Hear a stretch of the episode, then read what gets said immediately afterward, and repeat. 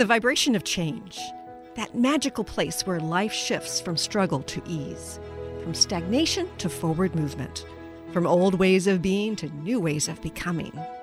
Yes, it can seem rather elusive to get there, but when you are in it, you feel it down to your very core, and it can positively affect everything in your life, from your relationships to your health and well-being, from your career path to your abundance, from the quality of your inner connection to the fullness of your self-expression.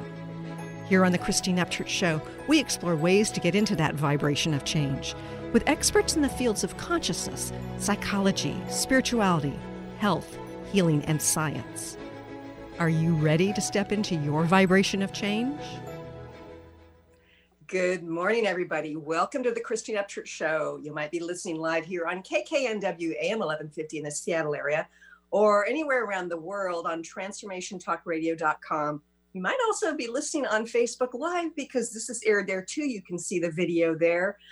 You can see it on, I believe, the Christine Upchurch Professional page. I think they figured out how to connect that, but also on Transformation Talk Radio professional page on Facebook as well. And I'm grateful to be here. I'm excited about our conversation. But before I give you any hints about that, I want to say hello to the people behind the technology. Good morning, Olivia. How are you? Hello, hello. I'm doing well. How are you? I'm doing well. I'm excited about our show today. I'm also excited about eventually seeing the sun again in Seattle. Me too. Yeah. And hello, Benny. I missed seeing you in the studio every week. How are you doing? I'm doing very well. I miss you too. And Olivia, you know, you're always welcome. Just not like throwing you, like you can't not come in as well. I think we should have just a big old party. We're going to have to after all what we've been through this year already. Jeez Louise. You know, and, you know, things are starting to ease up in terms of the regulations here.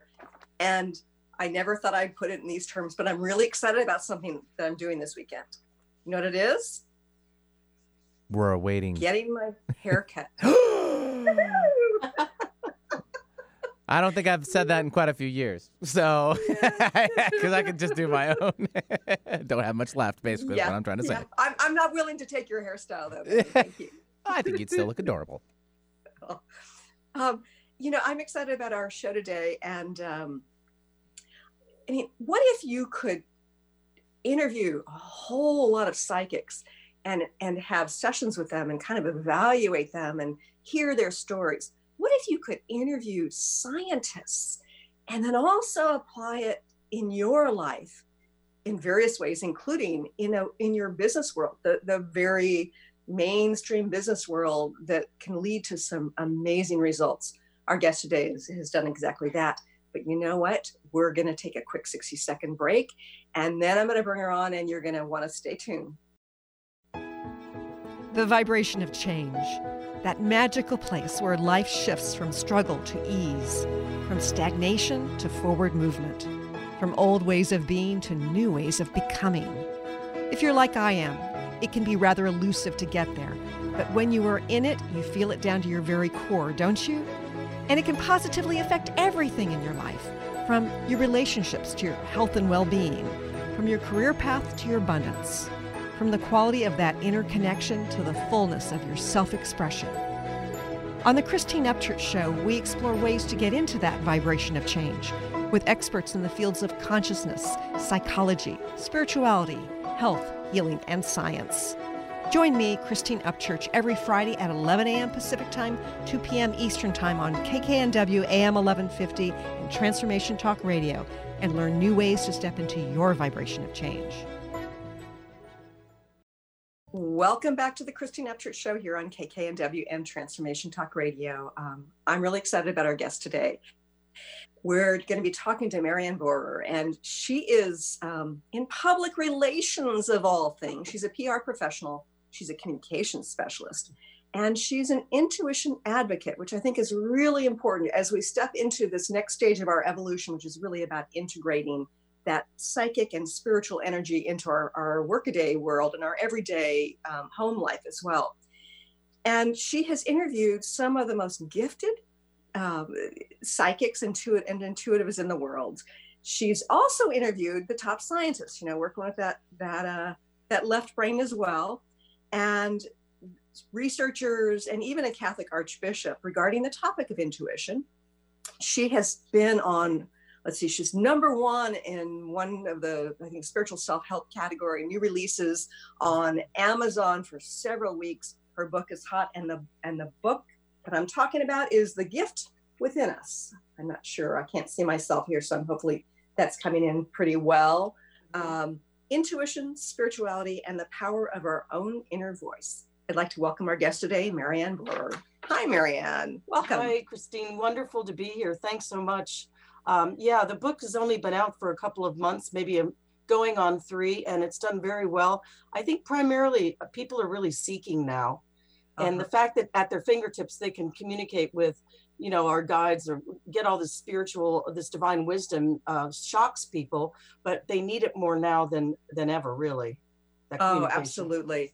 And I think that anything we can do to, first of all, connect us with that quantum field, guides and angels, however you want to quantify it, you know, and also to step out of fear, because I heard something a long time ago, like if you're always in this fear-based cycle in your mind and you're getting intuition that tells you to be afraid of something, how do you decipher it, right? But the more you connect with your intuition and the more you let go of fear, then what comes through is clearer. It's not competing with all this other mind-based stuff. And I'm really fascinated by your story, because you're not the first person I would expect to be writing a book like this. You know, I don't see the long earrings and the gazillion bracelets and the, not to make fun of that, mind you, that's the way certain people are, but you're far more mainstream than that. Yeah. What guided you to start researching this more and to step into this role of communicating the importance of this to people? Well, I have to say, thank you for noting that, because I am mainstream. I've been a PR professional for years. I worked in New York City for close to 15 years. And what happened was, well, I've always had respect for this whole category. I just wasn't that involved. I think I'd had one psychic reading in my life. And I was working in New York City, and I had a client come to me in 1997, and he was erecting a giant digital clock in Midtown Manhattan called the Millennium Clock, counting down the days, seconds, and minutes to the year 2000. Do you remember Y2K? Oh, everybody and all the scared. Fear, yes. Lots of fear that we're all just going to, computers are going to stop working. We're all going to just die or whatever. And right. This gentleman was erecting this giant digital clock on 34th Street, and he wanted national press for it. He happened to be own a lot of franchise restaurants in New York City. It was called the Reese Organization. I had no clue why he was putting this clock up. I don't think that's going to make me want to go to a TGI Fridays for a hamburger, but whatever. My mandate was get press. So I had the idea, I don't use the word idea much anymore, more the inspiration to find really highly gifted psychics and mediums and invite them to be a part of a press conference where we would discuss what's going to happen in the year 2000. So I did it 1,000 days before the year 2000 in April of 97. We held it at a TGI Fridays. I sat the different intuitives at different tables, kind of speed dating style, and 75 journalists showed up to this thing. That's a lot of journalists, including the Wall Street Journal, CBS News, as well as like Inside Edition, Entertainment Tonight, and those types of media, a long media list. And they could spend 3 minutes with each intuitive. They could ask personal questions. They could ask world event questions, celebrity questions. The reason I mention this story is, yes, it was a great success PR-wise. It got national, even global press. But I mentioned it for two reasons. The guy from the Wall Street Journal came up to me afterwards, and he was kind of shaking and he was pale. And he said, "Mary Ann, I confess I came here to make fun of these people. As did some other journals." He said, "but they were so accurate, I'm still in shock." And the other reason I mentioned it, I became friends and still am with a number of these highly gifted people. And as a communicator, as you are as well, I was kind of irritated over the years at how they were perceived, or I should say misperceived by people in the media. They all had to be fakes or charlatans or, you know, soothsayers or something silly. And I knew many of them struggled as young people. Some were bullied. Their lives were not simple. Some were closeted for years. They didn't want to tell anyone. Some simply thought everyone saw grandpa in the corner who was, you know, deceased or whatever. So it was it's a wide range of people. And I started to write their stories, because most of my friends are, still today, are either journalists or gifted people. It's kind of an interesting blend, but I felt people should understand. And organically, it wasn't not just going to be a book about these gifted people. Organically, my inspiration, my guide said, and also tie in, Mary Ann, to the fact that although we're not all as gifted as these people, that's a talent. We all can sing, but not everyone can sing like Adele, right? Right. They have a high level of giftedness. We all have access to this divine wisdom, divine guidance, just by listening to our own inner voice. That's why it's called The Gift Within Us, because many people downgrade intuition. Oh, it's silly. It's woman's intuition. And for years, people talk about that. But it's a very sophisticated form of communication that we just have discounted for years. And now more than ever, we need to understand that every day we're getting inspirations, we're getting guidance, we're being directed, and we just don't know it. We've all had the experience of a gut feeling or a hunch. I mean, as you explained earlier, your rational mind's telling you to do something this way, and your intuition, your gut feeling might be telling you go that way instead. It doesn't make sense to you. But like if I'm taking my daughter to school and suddenly I'm thinking, don't go the normal route today. And I'm going a different route for whatever reason. I find out there was an accident or something going on. Yep. So it really pays to listen. And when I use the word divine, I am not talking about religion. Okay. Sure. If you're religious, great. I don't care what religion you are. If you're religious at all of this transcends religion. And our listeners on this station and on these stations, They get that there's so much that might fall for some people under this umbrella of religion, but it's actually a much larger umbrella of spirituality and connection to something more. Yes, I wanted to mention, and on that line, a research group called Pew, P-E-W Research, we've all seen research by Pew Research. They say the fastest growing category is what people identify as spiritual but not religious. They've turned away from traditional religion for whatever reason. Maybe there's sex scandals or whatever, but they're still yearning for that spiritual connection. So exactly why they're listening here.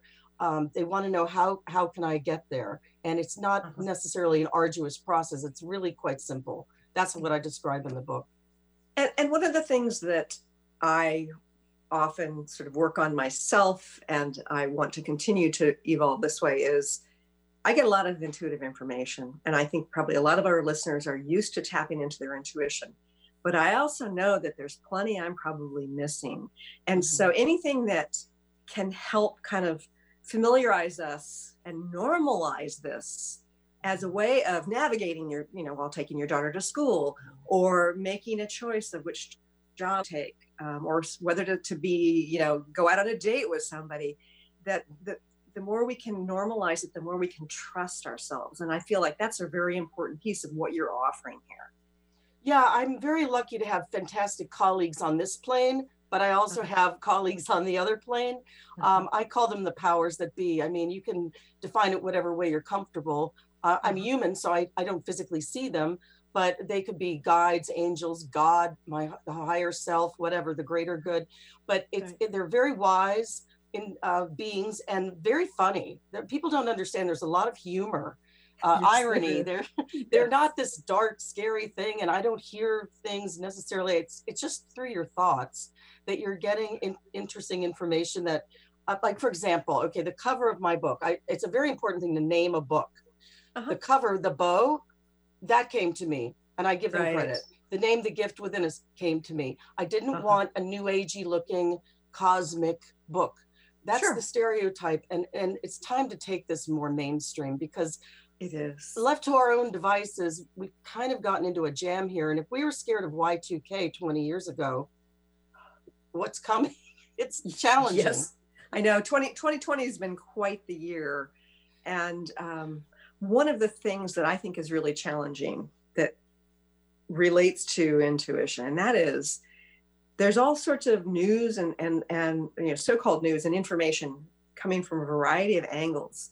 And even if you're used to getting it from one angle that you've believed to be true for a long time, if you really start paying close attention and listen to your gut, or listen to your intuitive guidance, some of that stuff may not be in alignment with truth. And it seems like at this point, we're going to have to tap into our intuition more than ever to figure out what's truth, what's really corrupt here, what's not, who's of the light, who's of the darkness, and you know, what direction should we go, and who should we even vote for, you know, on this level of political change. Yeah, and that's a very tough topic right now, because there's always going to be people that blindly follow one avenue, that won't tune into their intuition, that are like, no. I think that there's also the very informed group that listen to your show and read books and things like that. There's a huge group that went in between, I mentioned, that are spiritual but not religious, but they don't really know how to get there. And that's why this book was written. I was kind of guided to write this book. I have my name on the book, but I call myself a worker bee because I have lots of interesting help from also the people in the book. I interview 33 highly gifted intuitives, psychics and mediums from the US, also around the world, mostly US though. And I have their contact information in here. I know, that's a great, it's like, that's the worth the price of this book alone, because, you know, when I got through it, it's like, oh my goodness, there's all their contact information, websites, telephone numbers in some cases as well.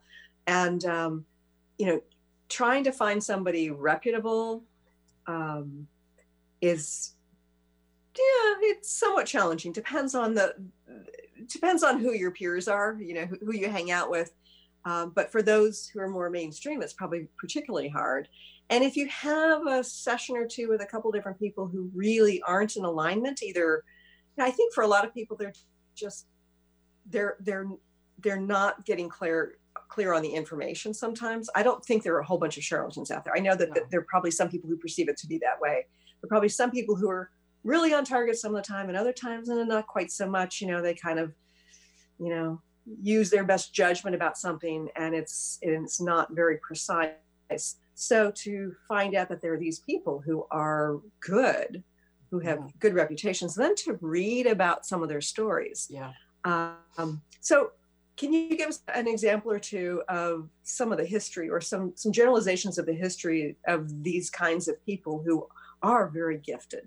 Well, I will say that I didn't include it in this book. I'm actually starting the next book. I can't believe I'm saying that. But I found that in my experience, and I've had a lot of experience, there are three groups. One, the minority are the fakes and the charlatans. Sure. Very rarely are you going to find someone that just purposefully goes out to fool people. More often, maybe there might be a corporation or something that has a psychic hotline where they're just hiring people off the street. I think there are some valid psychic hotlines, perhaps. I think there are valid psychics that work on it. I don't know for sure, but they don't know how to market themselves, whatever. But yeah, there is that faction, but it's a real small minority in my experience. There's also the super highly gifted people, which is another kind of minority, just like any other talent. They're at the top echelon of their thing. But the big group in the middle, I call, not to be nasty, but well-meaning, but mediocre. Okay, they're not out to take your money. They genuinely believe they're helping you. The difference I've found is that they're reading really your hopes, fears, your dreams. You know, they're reading from your aura. The really gifted people are picking up information from the source. So if I get 3 or 4 readings from the middle group, the well-meaning but kind of mediocre, I will often be told different information. You are going to get that job. You're not. You're going to go with that person, boyfriend. If you get readings from 3 or 4 of the people in this book, and they don't know each other, most of them, you'll often hear almost the same exact thing. It's astounding. That's fascinating. That's really fascinating. And to hear about the journalists who went through the speed readings, you know, as opposed to speed dating, and we're getting some of the same information and knowing that it was on target. I mean, that says a lot about the information out there. And so with these readings, do you find that they are good at predicting the future? Everyone's got different strengths. Some of the people in my book are psychics, some are mediums, some are both. Let's talk about the difference between psychics and mediums. Well, psychics are picking up information about us, our past, our souls, our future, etc. medium, and there are people that can do both of these things. Mediums are communicating with our often deceased loved ones, okay? Right. And you're getting this amazing information that no one would have any other way of knowing. So there's quite a difference. Some people have the ability to do both. Some are strictly in one camp or the other. Yes. And they're all very helpful. I mean, I can tell you a couple of examples of interesting readings that I have had. I'll give you one. Paul Azdick, who's from Australia, who's in my book. Everybody's alphabetical order. I don't rate these people. It's not my place. I can tell you, though, that they're all excellent and they're all high integrity people. But I remember I would do two interviews with the people. I would be referred to them through really good people, other gifted people or scientists who study psychic ability. And I would do, first I would have a reading and I would tape it. And then maybe a week later, I would interview them about their life. The reason I had the reading was I didn't need another reading. I've had a lot of readings, but they all act differently when they're doing a reading. Some have different strengths or ways of expressing themselves, but I keep my mouth closed and I let them just tell me. And Paul said to me initially, Mary Ann, you're one of three siblings, right? And I have a brother and a sister. And I said, yes. He goes, but there was another child, a boy named Michael, who died at a very young age. And I got goosebumps because my mom had my sister and then this Michael, who I never met, who died at a year and a half of pneumonia, and then my brother and then me. And no, we never speak of it. It really was hard on my mother, as you can imagine. Oh, I'm sure. Oh. Terrible. But he says, Michael's around you and he's helping you with this book and he's around you with love. And I was like, there's no way that anyone could know this. Sure. It's just pretty amazing. Another medium, Virginia Centrillo, told me something interesting at the beginning of my reading. She said, you live in a house with two very big trees in the front yard, which I have two big sycamore trees. She said, and an old couple lived there before you. And I said, yes, an old couple did live here. He died and then she died. And she said, well, their names are Bernice. Now, who gets the name Bernice out of the air? But her name was Bernice. And his name is Adolf. And I'm right away thinking, his name is not Adolf. His name, everybody knew Mickey and Bernice. So I'm telling her, I take it with a grain of salt if I'm hearing something that doesn't make sense, but I still, as a rational person should do, yes. I said, I don't think so. She goes, well, she goes on with the reading. And at the end of it, I go and I turn on my computer and I'm typing in the address where I live. And I look at, previous owners, and it was Adolf and Bernice Markovsky. He was Jewish. He hated his given name. I don't even think his daughter knew his given name. He went by Mickey. So, I mean, there's so many stories I could tell you about. My daughter was born 2 years after my mom died, and she knew my daughter's name, my daughter's middle name. She could describe her room to a T, the room with the stars on the ceiling. She has glow-in-the-dark stars on this end. And she goes, I love what you did. The wall behind her headboard has all these beautiful butterflies, appliques on it. And they also tell me funny things. My mom said she died. She was overweight. She had sciatica, a lot of pain. She goes, I look like I'm 32 and I have a little tiny waist. And she's very funny, my mom. So, she didn't die tragically. I mean, she died. I was happy when she crossed over because she was in pain.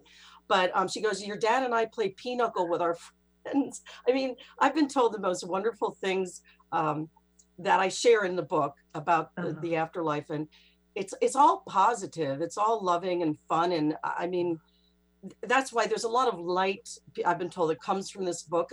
And there's a lot of humor and there's a lot of positivity that's coming out of it. And as opposed to the way the media portrays it all as scary new age stuff and hauntings. And I'm so tired of that. I am too. And it's interesting that she talked about being 32 because I remember once years ago after my ex-mother-in-law had passed, I was really close to her. And it was probably about a year after she passed. Now she had divorced my ex's father decades before, and she remarried and everything. And I'm lying on an acupuncture table, and all of a sudden I see her, and she's like really young, and I always knew her with short hair. She had long hair kind of wrapped up like that, and she was standing with her ex, and they were like very lovingly, watching over me and watching over their grandkids who were with me. And it's just this concept of, first of all, they get to appear, I guess, in, you know, whatever way they want to, you know, the skinny waist in the 30s or whatever. But also that when they pass over, kind of like the, you know, they were getting along, which is, I found kind of interesting. Yes, I've been told that people that you've had maybe traumatic experiences with, maybe in the previous life or when you're in the non-physical, you make an agreement. Somebody told me the other day that they knew someone that made an agreement with someone they loved very much. Well, we're going to come into this life. You're going to be my mother who abandons me or treats me poorly. And the person's like, no, the spirit, but they did. And they had this agreement that they would go through that together. And I don't know. I mean, I'm researching the next book. I'm learning even more things than I've learned before, but it's all good. I mean, people are good. Even people that I guess you've had abusive situations with, somehow in the other realm, it's okay. I that's another book, I think, that topic. Yeah. And it really, and I think you may say this, have said this, or somebody you interviewed said this, that it's really clear that Earth is a school, right? That this, that it's not home, you know, we go home to, you know, to our family or whatever, but that this is a place to explore. And anyway, when we return, I'm going to want to talk to you about what are some of the approaches you recommend for us to get in touch with our intuition. And I'm going to have you share a couple of your own personal stories, because it's not just about these highly gifted people. You've applied this in your life and have had some amazing results. So stay tuned for more on the other side of this break. I'm Christine Upchurch, and this is a Stellar Reflections Minute. What does the word healing mean? Many think that healing merely means eliminating symptoms. However, based on my many years as a healer, I have a much broader perspective on the word. Healing can manifest in a variety of ways, including having physical problems resolved, becoming more emotionally centered, experiencing better relationships, gaining greater clarity, and feeling more spiritually connected. True healing always includes some level of transformation. Whatever form healing takes, there is one commonality, an improvement in quality of life. To me, the highest form of healing goes beyond aligning with wellness. It comes from recognizing our soul's voice and allowing it to speak through us. And in that sense, don't we all yearn to heal into our wholeness? Please visit stellarreflections.com or call 425-999-9836. That's 425-999-9836.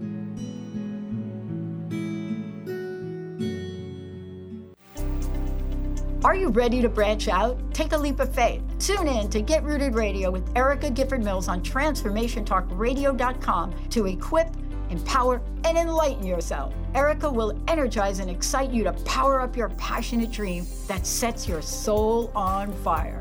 So get fearlessly ready and get powerfully rooted in your yes to live it up, love it up, and let it go. Visit GetRootedRadio.com.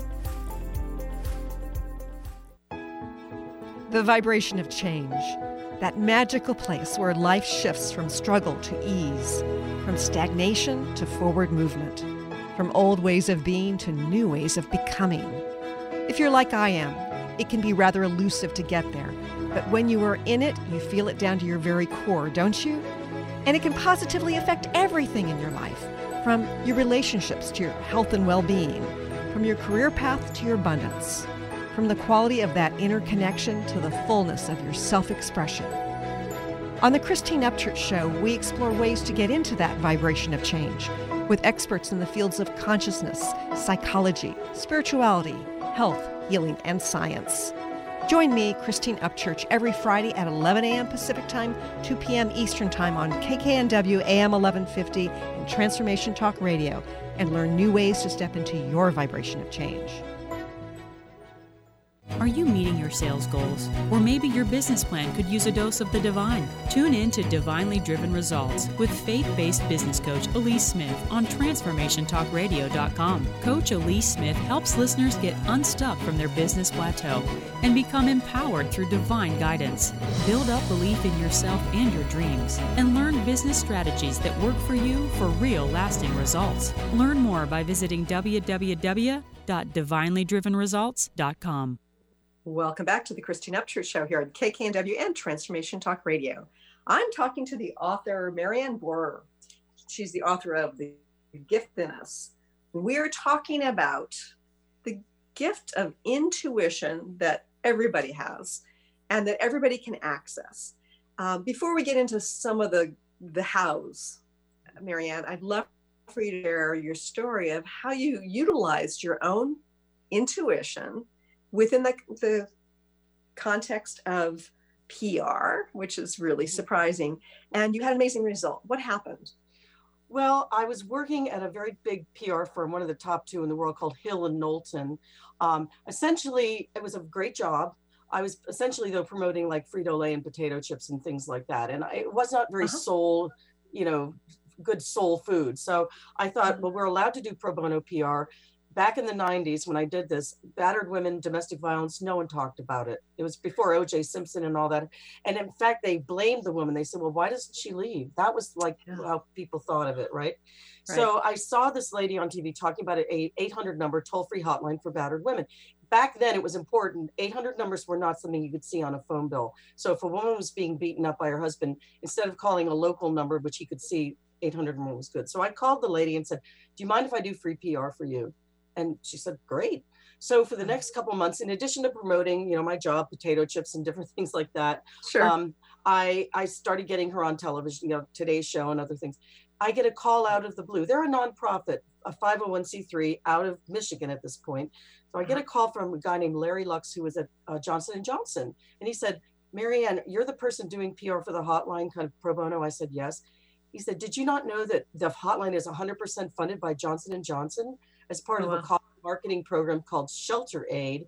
If you buy feminine protection products like OB tampons, Stay Free pads, a portion goes to fund the hotline. And Lindsay Wagner, the Bionic Woman, is our spokesperson, paid spokesperson. And he said, you've gotten more press for that hotline than our big PR firm, it was another PR firm, has done in 2 years. Wow. So he said, I want to meet with you next week. And I said, Larry, I can't meet next week. I'm flying down to Plano, Texas, where Frito-Lay was based. And he said, I'm flying down to Plano, Texas next week. And I said, what day? And he said, Wednesday. And I said, we're on the same flight, which was kind of bizarre. Yeah. So we sat together, and in the 2.5 hour plane ride down to Texas, he said, here's what we're going to do. Write me a formal PR proposal. I'm going to fire the big PR firm, I don't want to say their name, and hire you. And I did so. And my income instantly quadrupled. I earned 4 times more suddenly. And here I had been doing it for free. So and you shifted from working on potato chips to working on something that meant something far more to you. Well, it was so professionally gratifying and spiritually gratifying. I mean, Anna Quillen, who wrote for the New York Times, flew with me to Michigan to the hotline. She wrote a big story about it, thanking J&J for funding it. Every magazine, except for one, I won't mention which, thought it was an ugly topic they didn't want to cover, but every other magazine wrote about it. Brides magazine wrote a story, what to watch out for before the wedding bells, urging young women to run. And here they make their money selling China patterns and gowns. I thought that was very good. High magazine did a cover story on battered women for me. And it was so great. And I loved doing it. But after about 2 years of doing this, Larry Lux, my client, called and said, Mary Ann, I have to move back to the Midwest. I'm leaving J&J. My wife has multiple sclerosis and she wants to be close to her family. So sadly, Larry was leaving, and his replacement called me 2 weeks later and said, Mary Ann, we're going to be cutting funding for the hotline. I'm new here. I decided it's not a good topic for J&J to be involved with. So suddenly this hotline, which when I took it on was getting 2,000 calls a month, and at this point was getting 12 to 14,000 calls a month. And so I didn't know what to do. I just said, okay, great, whatever. And I get a call a couple days later from Family Circle magazine. They said, we've got your story written about the hotline that you pitched and battered women, but we understand that the hotline doesn't exist anymore. Can we put your home office number in our magazine for battered women to call? I lived on the Upper West Side. I had to, there was no way that 14,000 women could call me, right? So I said, no kidding. You can't publish my home office number, but let me figure something out. So I hung up the phone and I immediately heard like a radio turned up really loud in my room, call the White House, call the White House. And I'm looking around like, who's talking to me? And I immediately thought, okay, it's happened. I've lost my mind. That's the only explanation for this. So the next day, this happened late in the day. The next day I thought, well, what can it hurt? I called the White House. I actually got through a woman named Julie Cook, who's Mrs. Bush, the white-haired Mrs. Bush's assistant. Yeah. And she said, come in for a meeting. And since I was flying to DC on my own dime, my pitch was, we need a federally funded toll-free hotline. It shouldn't be up to a corporation to fund this. So I also met with Joe Biden's office, Senator Dan Coats, and Congresswoman Connie Morella, and told them all the same thing. It's time for a federally funded hotline. And they were gracious and thank you for bringing it to our attention. And Congresswoman Morella said, Mary Ann, I'm going to put in what's called a concurrent resolution to get the ball rolling, to get federal funding for this hotline. Uh-huh. So fast forward about a year and a half later, I'm at the Hilton Hotel in Midtown Manhattan at a luncheon in their ballroom for women honoring other women. And there's Jane Pauley over there and other celebrity women. And I'm sitting there in this darkened ballroom, and Tipper Gore's at the podium. Now the Clintons were in the office now. And she says, and I'll never forget, she says, and I'm proud today to announce that we're the first administration to fund a federally funded toll-free domestic violence hotline. And I just sat there in the darkness and with goosebumps, realizing nobody knew this, and I didn't care if they knew, but I had been utilized or drafted, as I call it, by the powers that be to get this done. And nobody could be more surprised than me. And actually, had I passed the next day, I would have felt I'd contributed to this cause. And today the hotline is not in Michigan, but it's in Texas. It's still the same number, 800-333-SAFE. And they're in their 21st anniversary that they've been around. And I talked to their executive director about this, because it's the story's in the book. And she said, I'd heard about Johnson & Johnson being there before us. And so we had a long conversation, but yeah, this book is a second divinely guided PR campaign. I believe I call that my first divinely guided PR campaign, but it's so exciting and thrilling to be utilized to do what you're doing with your show, or to write this book, or to help battered women. It's a heck of a lot more fun than promoting a potato chip. It's a lot more gratifying. And that's my story about that. But at that time, I wasn't as tuned in as I am now. I always joke, they have to hit me over the head with a rubber mallet or whatever, but I soon learned. And be careful, they might just do that. I've learned the hard way, Yeah, if you ignore some of their, they're kind, they're wonderful. They give us a lot of chances, but this was a beautiful experience. And hopefully this book will touch people and also help them. It's an amazing story. So what approaches do you recommend for us, as individuals who, maybe have some gift or not much gift, but want to utilize that intuitive gift? What approach should we take? Well, I want people to understand that while I have great respect for people who are master meditators and 4-hour, I can't do that. I'm a white knuckler. They get me in the morning before I'm really awake, or in the shower. And I've learned to kind of recognize that muscle now, but I was on one show and the host said, people are going to love you that listen to the show, because the one comment we always get is, I want to get there, it sounds so hard, I don't know what to do. And I write that if I had to hold crystals and focus on my chakras, I would never have been able to write this book. I'm a perfect example of someone that just understands the simplicity of doing this. And so I basically, the really biggest tip I have to give to people is, yes, even if you're a white knuckler, you have to be quiet your mind just a little bit, or wake up, think of what you're getting right then before you can really start thinking. The biggest tip, and many people cannot achieve this, Christine, be humble, take your ego down a few pegs, and just listen. Humility is not a strong suit for many of us, especially in this country. It seems to be that it's very hard. I mean, this age of reality TV, and we're all so brilliant and important and wonderful, and we are, but it stands in the way of really hearing, And I think that if you're really talking about the humility of the ego. Yes. Because if we really talk about what we are, if we set ego to the side or have ego be serving a higher purpose, we're amazing. It's not, that we have such potential, but it's really about the ego with the external power that it seeks that can get in the way. Yeah, our current Pope, when he was first made Pope, he said something that was astounding to me. He said he wanted to make positive change in the world, and he has the ambition and the humility to make it happen. And you never see those two words together. You think ambition is like a railroading through everything, but coupled humility with ambition, you can get so much done. But yeah, well, you've done that right here in your book here. Yeah. Yeah. Okay. Well, so humility. And having some quiet time and paying attention. Trust your gut. When you get those feelings that your rational mind doesn't understand, really listen to them, pay attention, because chances are very strong that you're getting some divine guidance that's, hey, maybe you should rethink this path, right? Yeah. And when many of us are like buying a house or moving to another state, or don't we all kind of sit for a second kind of thinking about it, like maybe hoping? We all do that. We're not aware that we do it. Ask for help is another one. I mean, it's an old adage, ask, and you shall receive. It's true. That doesn't mean there aren't times in our life when we're meant to struggle. The desert of the soul, as my Archbishop friend said. But most of the time, in my experience, if I'm at a crossroads and I don't know where to go, I'll say, hey, can you direct me? Can you, and I will get oftentimes an answer. I don't know if somebody calls me out of the blue or I see something I'm reading, whatever. Don't be ashamed. Don't be afraid to ask for help. Don't think you're not worthy, because that's one of their purposes. Yeah. Just like we in prayer, you're always thinking, well, I'm asking for something. Are they really listening? Am I worthy? What we don't understand is that they too have a receiver in their hand and they want to connect.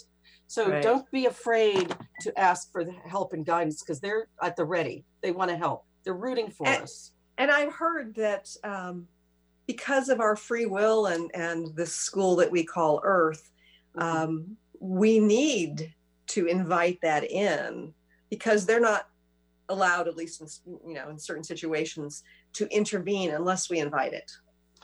Exactly. And I that's something else. People don't feel worthy, but at the same time, they're full of ego. They don't feel worthy. So it's kind of ironic, but change that. Also be open and realize we're not alone in this world. We do have help, spiritual help and guidance. They're there to help us. And lastly, become adept at hearing your inner voice, as I have. I mean, again, it's a thought. I'm not, that voice I heard about Call the White House, that's very rare. I'm not getting voices talking to me. It's not spooky. I'm not seeing visions. And part of that is, I mean, maybe if I wanted to, I would start doing that. Some gifted intuitives, I know as children, they would see visions all the time. So it's kind of your choice also, but I realized my path in this world is just to impart this kind of knowledge to people so that they can have access to these amazing resources. They're much smarter than we are, much wiser.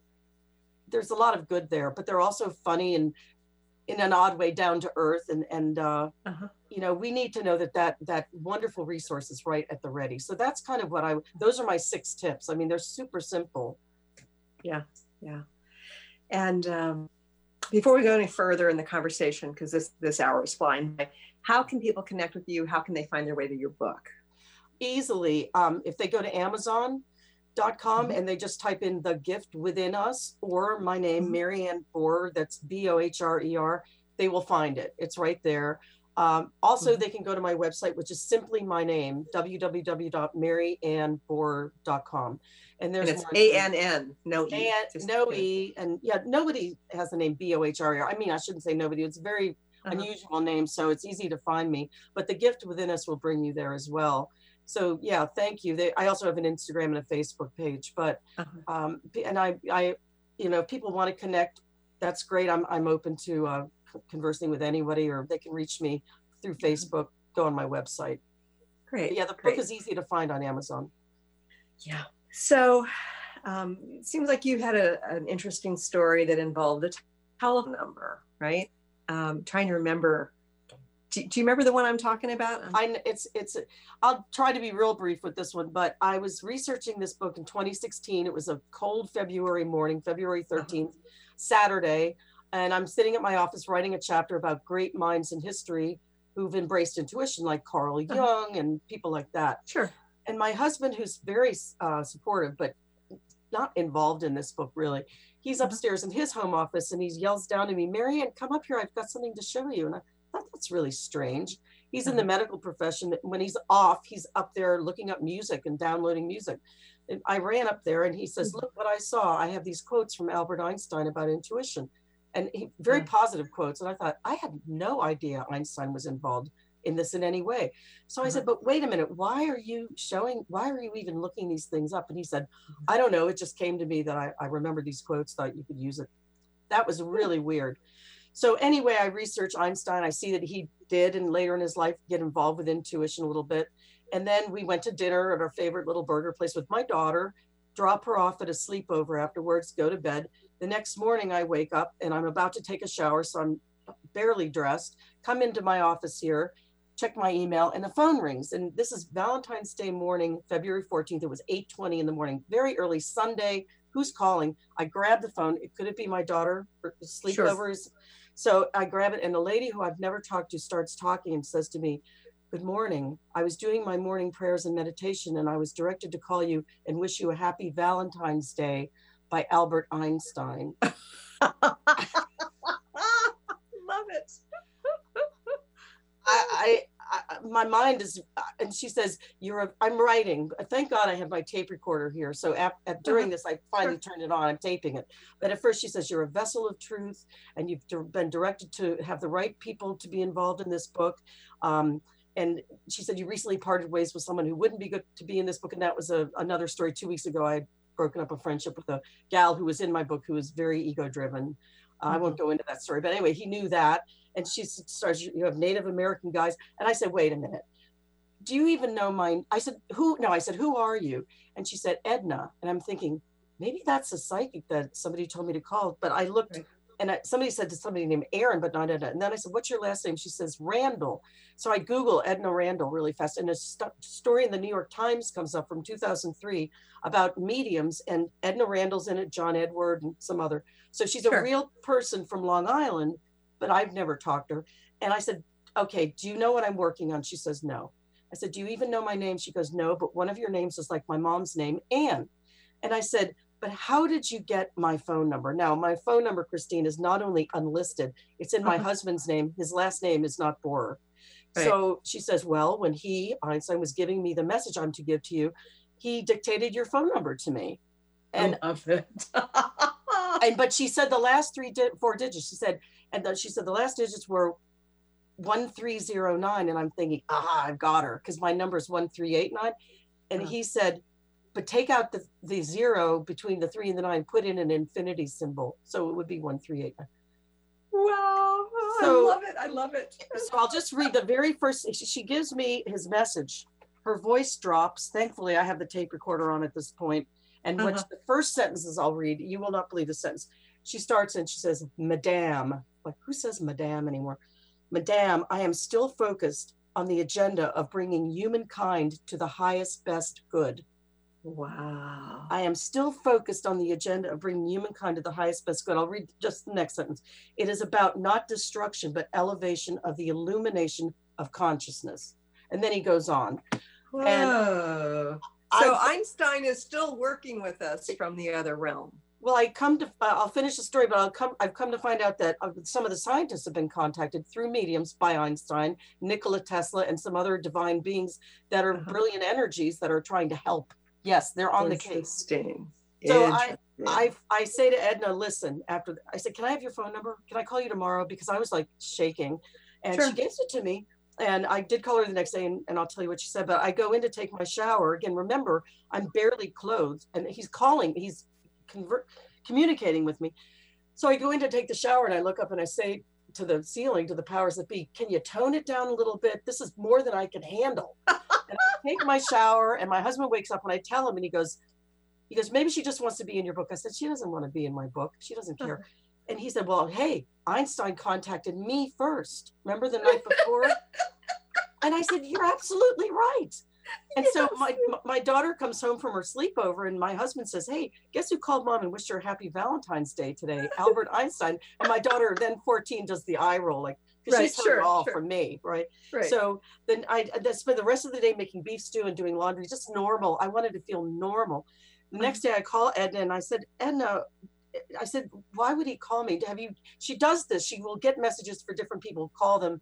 And if they don't understand, she's like, I apologize for bothering you. Maybe it's not time. So she says he's wanted to confirm that what you're working on is going to help many, many people and that you're on the right path and that he's involved and all this other. I'm like, okay. And I talked to her again like a year later. And I said, can you, because I didn't have a publisher yet. And I said, Edna, if you talk to Einstein, can you ask him about the, she says, he's listening right now, Mary. And I'm like, ah. So, but that, I wasn't going to put the story in the book, Christine, because. Oh, I'm so glad you did. As a PR person, I thought people would think I'm nuts, but I write at the beginning, you might think I'm crazy, but this really happened. And I have a similar story, not with Einstein, nobody famous, but I was working as a part of a teaching team. We were training 350 people to facilitate healing, train them to be healers. Mm-hmm. And it's always this highly charged situation. And scientists had shown that the room would get charged before we ever showed up. And there was, you know, Bill Tillers was showing that we had all this negative entropy, which is a really positive thing. And, you know, we've done before, after kind of scientific experiments, but the process itself is pretty amazing. And at one point at the end of the first full day, I stepped out of the room and I'm just standing out there, and all of a sudden my phone rings, and it's like, it's an unidentified number. Right. And I'm thinking, I don't answer my phone when, you know, I'm busy working, and something told me answer the phone. Hmm. And there's a man with this very heavy accent, and he says, my name is Ganesh, something or other.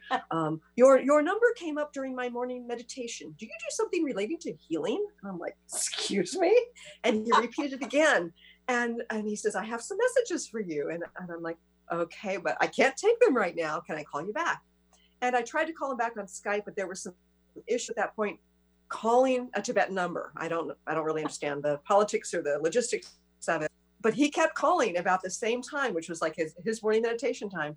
And then eventually I did answer, you know, probably like a week later. And he told me some things that he was getting about me. And he's a very powerful healer. You've got some, you know, issues with your second chakra. Well, you know, anybody's watched my TED Talk knows that I was molested as a little girl. So, you know, definitely. And anyway, he told me about the future books I would write. And I mean, he told me all sorts of things, and it was like telephone number out of the air like that, you know? Right. And so it's like, if people have gifts like that, gifts like the one you were talking about, gifts like the one in your, the various ones in your book, and people like us can access that, how exciting is that? It's amazingly exciting. The scientists, I told them about this, and they said that the main thing that was amazing to them, they had no doubt that Einstein or other brilliant energies and Einstein contacted me, but the numbers, they said they've only seen that once before when a code was locked in a safe. I mean, they've done research on all this. It's very rare, but the fact that Einstein and other brilliant energies are still on the case of helping us, I mean, it's amazing. But even if we just have our regular guides, they have a lot more knowledge than us, and we would be wise to tap into that. And they're rooting for us. They want to make our lives better, personal lives, our planet, everything. And it's not a hard process, as I mentioned, with those steps. You being a little humble and listening, taking a few moments. You don't have to be great at meditating. I want to say one quick story also that they gave to me. We've got like 1 minute. So do you remember in The Wizard of Oz, Dorothy went through all sorts of crazy rigmarole to get back to Kansas. And at the end, Glinda comes down and says, but Dorothy, you've always had the power to go back to Kansas, and she clicks her. We all have it right here. We don't have to be master meditators. I mean, if you can do it, great, but it's available to every one of us. Yeah, and I do love that message that you've got about you don't have to jump through some of the hoops that so many people teach. Mm-hmm. You know, it can be while you're sitting in traffic, you know, the stop and go traffic, just being in that place of openness. You know, while you're waking up, as you were saying before, it's so exciting. And I think that there's some fascinating information in your book, 33 different people, and you've got the contact information in here. So if you read one of the stories about somebody you really like, you know, you now can connect with them, which is great. So exactly. I want to thank you, Mary Ann, for doing this, for bridging the mainstream and the woo-woo in a way that's going to help many. So thank you. And thank you for being on the show today. Thank you. It was a pleasure for me. And I'd love to talk to you again offline about a chapter I'm writing for the next book about radio shows like yours. So cool. Okay. Thank you. And thank you for joining us here today. I look forward to talking to you again soon. Bye, everybody. Thanks so much for tuning in today. If you'd like to empower yourself to step further into your vibration of change, please visit my website at christineupchurch.com, where you can learn more about my insights, upcoming events, and private sessions.